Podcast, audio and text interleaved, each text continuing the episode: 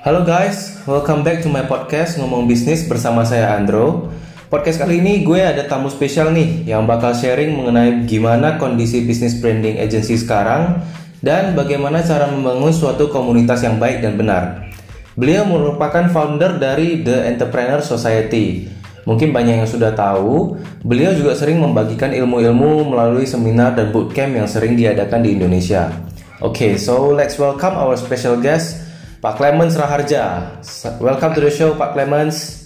Halo, waduh, asik banget jadi diundang ya. Terima kasih Pak atas waktu dan kesempatannya. Thank you, thank you. Apa kabarnya Pak? Sehat-sehat? Baik, puji Tuhan sehat. Terima kasih. Hmm, perkenalkan diri dulu dong Pak Clemens ke pendengar podcast ini biar lebih uh, kekinian gitu. nama saya Clemens Raharja. Saya ada founder dari The Entrepreneur Society dan ada beberapa multi, apa, multi industri ya. Cuman memang kalau ngomongin lagi corona gini, jadi ada beberapa field yang sekarang akhirnya uh, jadi harus pending dulu nih istirahat. oh iya iya iya. Betul iya, juga sih. Mm -mm. Hmm, jadi gimana situasinya karena work from home ini? Kantor oh, iya. tutup ya? Kantor kantor sebenarnya masih buka tapi buat anak-anak aja yang yang perlu ngerjain kayak masih perlu komputer atau apa gitu mereka masih boleh masuk. Tapi paling cuma tinggal di bawah lima orang lah. Hmm. gitu untuk tim. Tapi kalau untuk yang kayak tim produksi kan kita kita yang branding agency ya. Yeah. kalau yang travel agent udah shut bener-bener kita uh, cuma ngurusin dari brandingnya aja sekarang. Um, karena hmm. pas kita pas banget ada agency jadi ya ya akhirnya kita ngurusin untuk digitalnya dulu lah hmm. above the line marketingnya gitu karena ya mau nggak mau sekarang semuanya harus pending travel mau ke mana iya, betul. lagi dikunci di rumah begini iya tapi ya gitulah terus um, kita juga ada uh, tadinya emang emang tahun ini mau setup untuk io kan karena kita banyak bikin event juga di The Entrepreneur Society hmm. cuman um, akhirnya kita harus postpone dulu nih semenjak kita udah nggak bisa bikin event offline. Hmm. yeah. gitu. Jadi jadi kalau kalau perkenalan singkatnya ya ya mungkin lebih lebih seru kalau disebut yang di kreatif konten marketingnya. Nanti kita cerita lebih banyak deh. Kreatif konten marketing. Oke okay, sip uh, jadi imbas ada nggak kena imbas yang signifikan terhadap bisnis maupun komunitasnya karena efek corona ini? Oh ya ya udah pasti. Ini justru saya sih ngeliat kalau kita kalau kita ngeliat di setiap krisis tuh pasti ada opportunity ya, pasti ada peluang. Tapi kalau ngeliat perubahannya yang tadi seperti saya cerita, jadi kayak lini bisnis, um, saya ada yang travel agent itu kita benar-benar udah udah total work from home tinggal brandingnya doang jadi benar-benar udah nggak ada sales tuh itu hmm. itu udah ngedrop deh yeah. Iya. uh, terus kalau ngomongin yang yang event dari komunitas juga sama biasanya kita kita masih ada lagi ongoing sebenarnya nih yeah. uh, ada ada enam sesi future intensive training yang akhirnya harus kita switch ke online hmm. karena uh, ya biasanya kita kumpulkan di hotel di ini untuk untuk teman-teman terutama yang udah pada daftar akhirnya mau nggak mau kita kita uh, switch ke ke sekarang pakai zoom nih cuma hmm. katanya zoom kan lagi ada masalah security atau apa wah nggak tahu juga deh tuh yeah, gitu jadi uh, ini kalau sedikit perkenalan ya di entrepreneur society ini sebenarnya adalah sebuah komunitas yang yang yang sebenarnya nanti dari kita untuk kita jadi tujuannya itu untuk untuk supaya sebenarnya awalnya untuk punya teman lah. Hmm. Kalau kita punya teman banyak tuh peluang tuh pasti ada ya. Yeah. Cuman kan temannya juga harus terstruktur, maksudnya uh, dengan dengan etika bisnisnya yang tepat. Kalau karena karena ya kalau misalkan sembarangan juga akhirnya malah nggak kondusif nanti. Betul, betul. Ya itu. Jadi visi misi kita tuh adalah untuk mempersatukan Indonesia tanpa diskriminasi sara. Karena saya ngelihat saya lama di Australia dan uh, saya ngelihat sendiri kalau Indonesia mau maju tuh kita harus bisa bergandengan tangan tanpa ngelihat perbedaan. Justru perbedaan itu harus jadi asetnya kita dan mensejahterakan rakyatnya melalui pengembangan ilmu, edukasi, inspirasi dan peluang dalam dunia kewirausahaan. Gitu.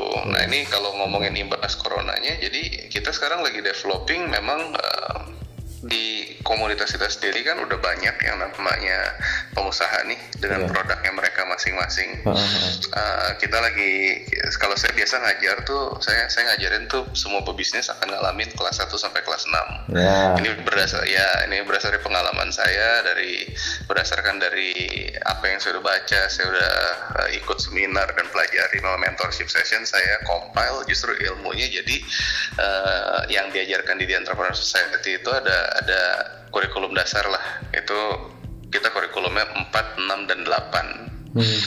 Uh, yang enam itu tadi enam kelas Hmm. tahapan. Nah kalau kita ngomong seperti itu, uh, saya cerita sedikit nggak apa nih? Nggak kelas apa-apa, satu sampai kelas nggak enam. apa-apa. Aman. nah kelas ibarat kata tuh kalau kalau kelas 1 kelas 2 tuh kita omsetnya masih belum stabil lah. Jadi masih benar-benar uh, kita masih sebagai pengusaha tuh masih yang kerja semuanya, serabutan, survival mode. Nah, kalau kelas 1 tuh kita belum punya jati diri, jadi kita masih jualin semuanya, palu gada. Hmm. Kalau kelas 2 tuh udah punya sebuah ibarat kata produk ya, Iya. atau mungkin udah punya satu satu field sendiri gitu.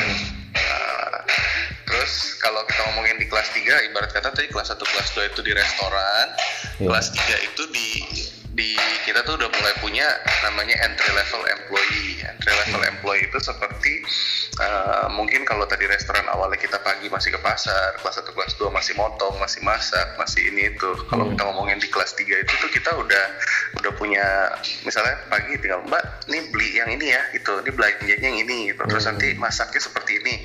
Udah punya admin, OB gitu. Hmm. Nah, itu omsetnya udah mulai naik. Kita setiap naik kelas tuh omsetnya naik gitu. Hmm. Nah kalau kita ngomongin di kelas 4 itu ibarat kata di restoran kita udah punya beberapa cabang.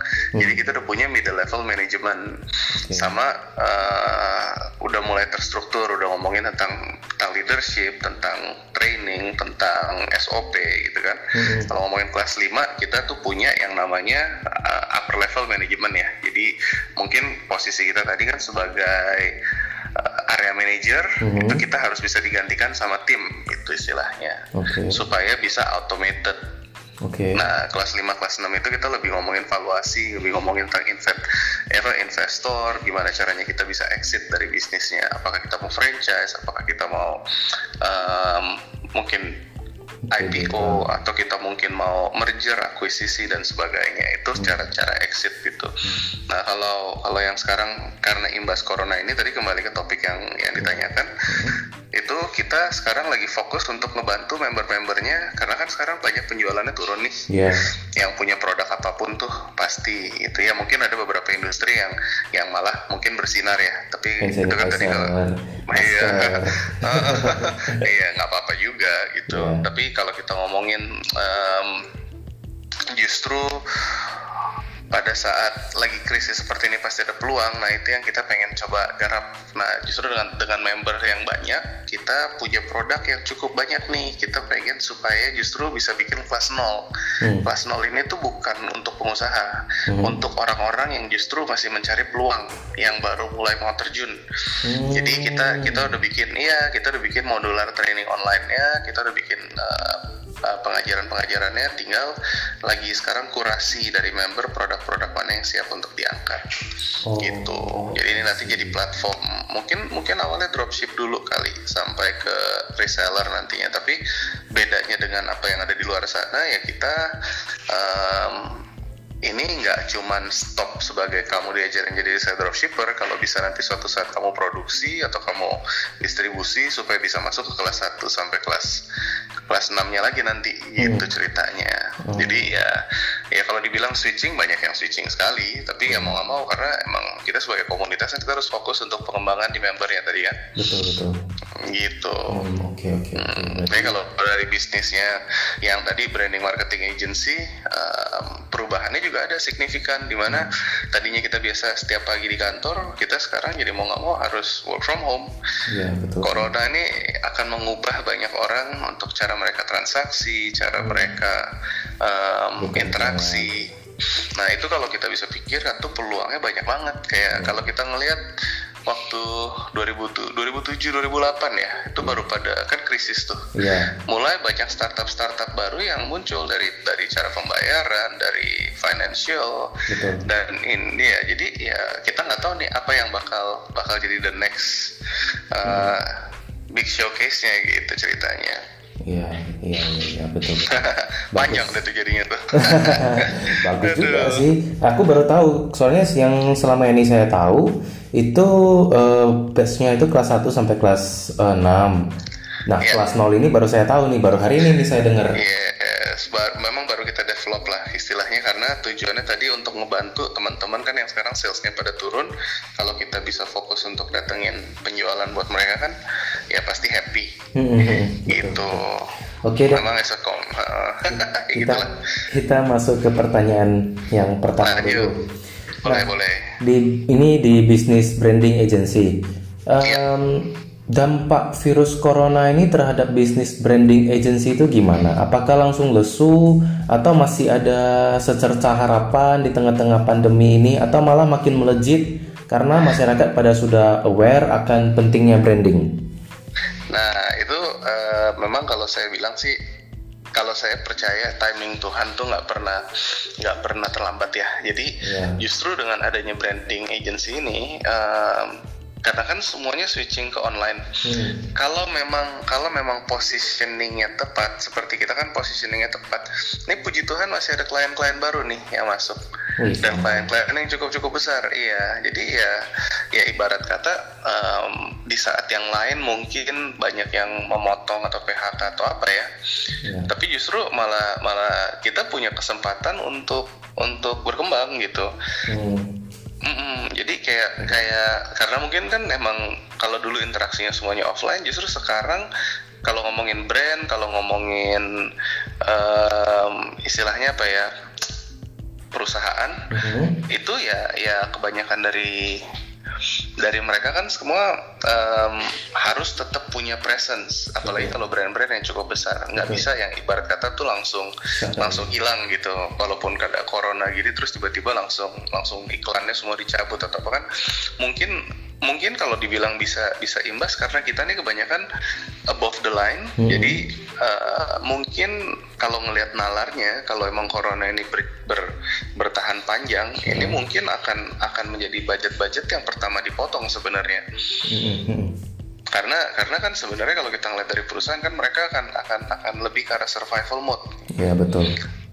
gimana cara tahan ya tapi ya saat ini kita kita benar-benar bersyukur aja sih Hmm, berserah juga mau ngomong apa kalau enggak kan Iya sih, Gitu. ya kita semua lah, semua bisnis juga semua ya berserah aja. Cuma kita bisa melakukan apa yang terbaik ya kita lakukan aja. betul betul betul emang banyak banyak kita sering ngadain uh, sesi-sesi online juga kan untuk untuk curhat bisnis. Dan saya juga kemarin sempat sempat posting saya bilang kalau misalkan di Instagramnya saya nanti buat teman-teman yang mau dengerin atau mau mau follow boleh nih ya aku sebutin Instagramnya ya. Boleh, eklemen aja. Iya, Clemens Raharja. Terus nanti entrepreneursociety.co ikutin aja tuh kita kita banyak adain eh, ibarat kata kongko online sekarang. Iya, Jadi untuk kongko iya Mm, untuk ngebahas em, kayak imbas corona terus peluang-peluang apa nih yang bisa dikerjain justru gitu.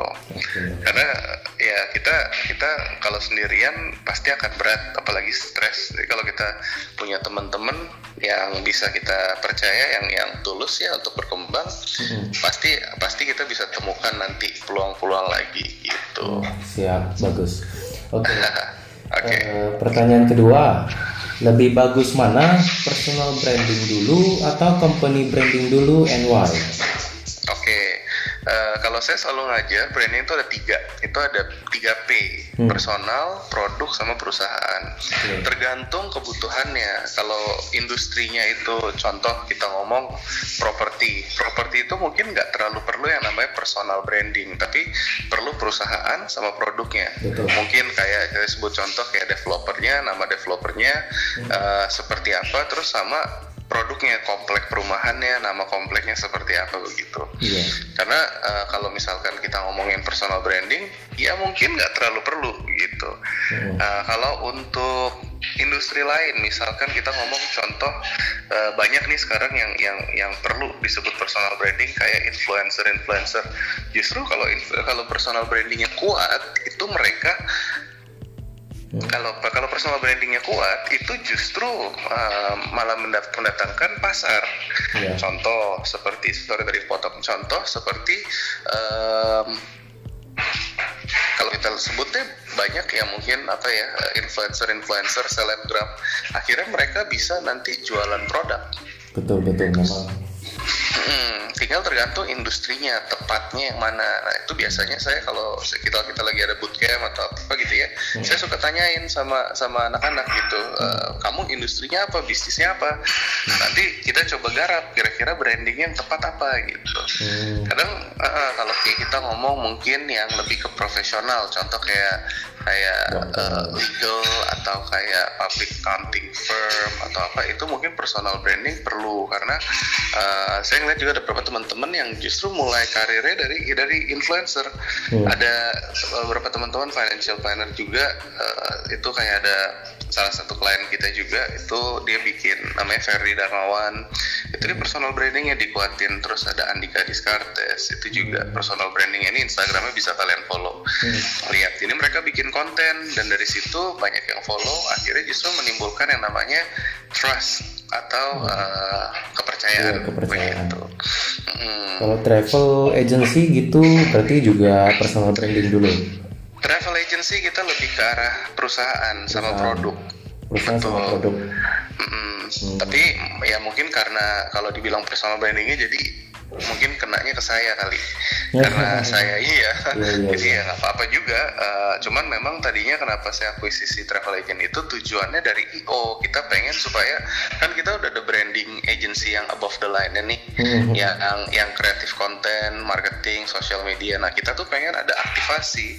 Aktivasinya itu itu nanti yang offline ya seperti event. Nah kalau kita ngomong setiap perusahaan kan pasti akan perlu tuh. Mm. contoh kalau kita ngomong peluang di era corona seperti seperti ini yeah. buat yang pada bikin masker yang pada bikin APD itu kan bisa ada brandingnya Betul. Nah, itu itu buat yang produksi bisa jadi sebuah peluang jadi kayak teman-teman di di yang tanah abang nih yang lagi pada slow banget itu ya ya mulai mereka ngerjain hal, -hal seperti ini mm-hmm. banyak demandnya karena setiap perusahaan kan harus membagikan APD buat staff-staffnya kan termasuk Betul. kita juga Betul. gitu oke oke oke. Udah udah dapet nih kira-kiranya. Iya. Kita masuk next question. Uh, Kenapa? kita masuk yeah. next question. Membahas okay, mengenai okay. komunitas The Entrepreneur Society nih gimana yes. sih awal mula Pak Clemens bisa kepikiran mau ngebangun komunitas seperti ini membernya nah, sekarang udah berapa banyak sih sekarang sih yang terdaftar sekitar 500-an ya. Memang hmm. kita kan belum launching juga dan hmm. ini tersebar ada di Medan, ada Panro contohnya. Yeah. ada yeah. ada ada teman-teman dari ya kebanyakan di Jakarta, Surabaya, Bali sih memang. Yeah. Um, kenapa saya ciptakan ini? Ini sebenarnya sebenarnya kalau mau dibilang salah satu um, model bisnis yang yang yang baru di Indonesia dan dan baru lima tahun terakhir ini mungkin orang-orang pada mulai kenal karena apa? Saya udah ngerjain ini dari 2000 2004 mungkin. Oh. Karena pengalaman hidup saya dulu waktu saya harus ngerantau di Australia itu benar-benar kan dolar naiknya gila-gilaan tuh 2003 2004 kalau yeah. kalau pada ingat. Mm-hmm. Nah, itu ya saya harus harus harus bisa ikut support juga papa mama udah biayain kuliah kan. Mm. Uh, masa saya mau mau senang-senang habis-habisin duit. Jadi saya ikut udah pertama mulai nyari kerja, terus nyari peluang. Nah, peluang itu muncul karena saya banyak volunteer bikin komunitas di anak rantau. Mm gitu jadi singkat cerita uh, dulu target market saya itu semua anak rantau mm-hmm. jadi untuk untuk gimana caranya ngebuat mereka hidupnya nggak sesulit saya untuk transisi dan adaptasi pada saat baru pindah ke sana mm-hmm. jadi dari kos kosan dari transport dari informasi edukasi dari tempat temen itu semua kita provide di komunitas nah ke, kenapa saya bangun di entrepreneur society ini ya dulu saya mulai semua ngerintis di sana tuh dari nol mm. anak rantau cuman uh, saya bisa karena kita disebutnya community marketing. Hmm. Nah, kalau kita punya komunitas yang kuat, sebenarnya kita bisa kerjasama dengan banyak orang. Hmm. gitu kan kan saya selalu ajarkan untuk um, coba berteman dengan siapa pun kapan pun dan di mana pun gitu ceritanya jadi ya ya singkat cerita um, pas saya balik ke Indonesia saya balik ke Indonesia ini karena papa mama kan kangen ya udah belasan tahun di luar juga. Dia Hmm. bilang udahlah pulang. Papa papa bilang kangen kangen gitu. Ya udah. Tapi kalau di sini saya mau mulai apa nih? Mau ngerintis ulang lagi kan? Iya, Nah, akhirnya saya saya pikir udahlah kita coba copy paste. Nanti kita pasti bisa lihat ada ada peluang-peluang apa yang bisa kita kerjakan dan dan terbukti gitu loh. Justru beberapa bisnis yang saya setup ini justru sama teman-teman yang kita ketemu. Ada yang saya mentorin personal ada yang ada yang justru jadi teman deket gitu ceritanya. Hmm. Udah berapa banyak bisnis yang dibimbing sama Pak Clement sampai berhasil gitu? Ah, kalau di itu kita udah ada tulisannya kok di buku. Ada buku ini eh, saya tulis buku di buku di Art of Entrepreneurship itu. Oh, of isi iya itu isinya juga eh, kurikulum dasar kita dan ada 10 teman-teman yang saya angkat di sana 10 teman-teman yang bisnisnya sudah di kelas 4 lah minimal. Uh, tapi kalau dibilang saya mentorin, saya banyak mentorin secara personal dan memang uh, ini lebih ke arah social work ya di komunitas ini karena kalau kita bandingkan dengan komunitas-komunitas lain kan kebanyakan mereka lebih komersil. Betul. Kalau saya tuh lebih ke arah pertemanan dan ya memang memang mungkin nanti kalau semakin besar pasti nggak bisa cuma saya doang nih harus ada teman-teman mungkin kayak Pak Andro sendiri kan pasti akan sharing-sharing Iya sih. gitu kan tujuannya supaya teman-teman yang kelas 4, 5, 6 bisa berbagi sama yang kelas 1, 2, 3 gitu Nanti dikenalin Pak sama teman-teman yang lain biar saya masukin di Boleh. podcast juga. iya boleh boleh banget kita juga nanti ada ada YouTube channelnya itu di Entrepreneur Society kita baru mulai sih YouTube channel Um, ya. untuk bantu ngangkat teman-teman aja teman-teman komunitas Hmm, gitu bagus bagus bagus.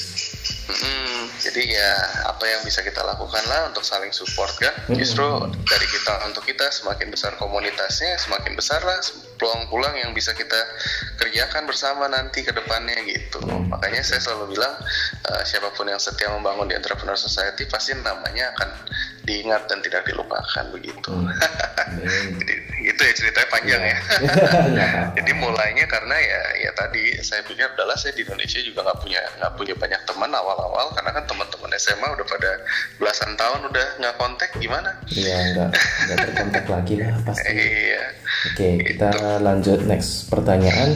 Boleh. Em, komunitas ini sebenarnya cocok untuk siapa sih? Sebenarnya tadi udah terjawab untuk entrepreneur dan ada kelas 0 Tapi apakah hanya terfokus bagi eh, orang yang ingin berbisnis atau kalau mahasiswa juga boleh, pegawai juga boleh gitu? Nah, yang yang sebenarnya itu sesuai dengan kelasnya. Kita kita lagi lagi beresin aplikasinya di mana itu nanti akan jadi sebuah sosial media mungkin buat entrepreneur ya. Jadi mungkin mirip LinkedIn tapi dengan kurikulum dasarnya kita di mana nanti eh, teman-teman tuh bisa ngelihat oh oh Pak Andro tuh udah kelas 3, oh udah kelas 4, oh Pak Clemens tuh yang bisnis A tuh kelas 3, kelas 2 gitu. Oh. Jadi nyambung ngomongnya. Gimana ah kita bisa kolaborasi di mana nih? Kita bisa eh, apa co-branding mungkin atau apa misalkan seperti itu. Nah, eh, ini open untuk semua, tapi kalau yang kelas 1 sampai kelas 6 udah pasti yang buat pengusaha langsung. Iya. Yang kelas 0-nya terpisah karena topiknya lebih ke arah mindset, teknik-teknik penjualan gitu kan. Hmm, hmm, hmm. Uh, lebih karena untuk orang-orang yang tadi ditanya mungkin untuk uh, profesional yang lagi mau cari tambahan, Hmm. ibu-ibu rumah tangga mungkin gitu.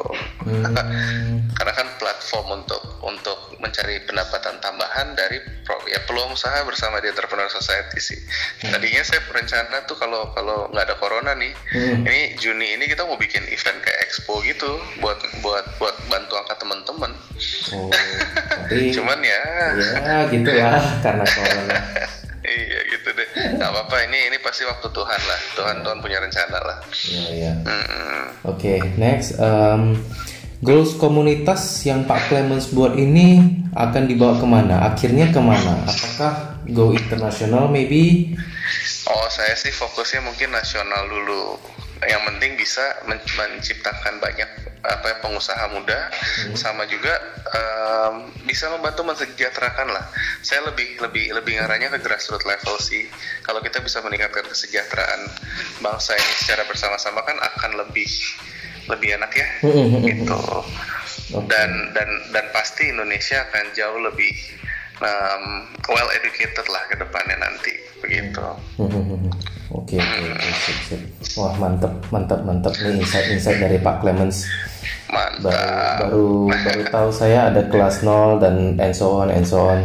Iya, baru baru juga kok itu kita lagi develop sekarang. Uh, uh, uh, ini kayaknya hmm. kalau setelah corona kita harus ketemu muka nih, tatap muka nih. Boleh dong, boleh banget. Oke, okay. uh, before okay, we end the show, apakah ya. ada pesan-pesan yang mau Pak Clement sampaikan nih kepada pendengar podcast ini? boleh jadi kalau ngomong lagi tadi topiknya corona teman-teman jangan patah semangat. Di setiap krisis pasti ada yang naik. Memang uh, kita harus harus harus bisa agile, harus bisa adapt, harus bisa beradaptasi, harus bisa terus lapar dan dan istilahnya mencari peluang, jangan menyerah. Nah, kalau mau ngomong seperti itu, contohnya deh kita ngelihat teman-teman di di di entrepreneur society dari yang bisnisnya mungkin A, mereka harus transisi ke sementara untuk survive bisa ke bisnis B dulu, misalkan contoh pengadaan APD hmm. yang tadinya konveksi mereka bikin fashion, mungkin mereka sekarang bikin masker, hmm. ada yang ya kayak kita juga sebenarnya saya ada sama teman-teman sini uh, ada pabrik skincare kan. Mm-hmm. Nah itu biasanya kita untuk bikin produk yang kita sendiri, tapi uh, kita juga sekarang open untuk untuk white label untuk maklon. Mm-hmm. Terus uh, lucunya lagi kemarin jadi bikin sanitizer. cuman iya, cuman karena karena emang kan belum ada Bepom kita produknya nggak ke situ. Jadi ya kita nggak jual secara umum. Ini khusus untuk untuk awal-awal ngebantuin teman-teman yang butuh aja. Tapi sekarang kita udah nggak produksi lagi karena lagi nunggu sekalian ngurus Bepomnya. Kayaknya sih ini akan masih akan cukup berjalan ya masih ada cukup lama lah gitu loh. Mm-hmm. Hmm, makanya jadi ya kita kita mengarah ke sana. Jadi transisi harus harus harus punya apa ya semangat deh. Ya, betul gitu. Jangan jangan menyerah dan hmm. dan ingat waktu kita hidup ini kan terbatas. Jadi hmm. gunakan secara maksimal dan kalau misalkan emang lagi buntu atau gimana pun juga cari komunitas yang bisa saling support bisa hmm. saling menyemangati. Karena kalau kita society boleh. Salah satunya. Yeah. kalau enggak ya nanti uh, kita stres sendirian. Akhirnya justru itu yang yang yang ngebikin banyak kalau kita pernah dengar yang pebisnis pebisnis sudah pada stres tuh terus habis itu mereka uh, memulangkan dirinya ke surga. Jangan ya, ya jangan, sampai gitu. jangan sampai. Mm-mm, semangat terus teman-teman oke? Okay? oke okay, uh, oke okay guys. Podcast kali ini sampai di sini aja Uh, meskipun masih banyak pertanyaan dari teman-teman yang belum kejawab, mungkin boleh silahkan komen di Instagram saya di @handrohartanto88 dan jangan lupa di follow Instagramnya Pak Clemens di @clemensraharja dan di Entrepreneur Society. Message okay. thank you buat Pak Clemens yang udah luangin waktunya buat ikut podcast ngomong bisnis. Mudah-mudahan kita uh, bisa ngomong tatap muka dengan Pak Clemens segera ya setelah virus COVID ini selesai. Boleh. Okay, thank you guys. Terima kasih Pak Andro. Yes, okay, thank you guys for listening till this far. See you on the next podcast. Stay safe, stay positive, and peace out.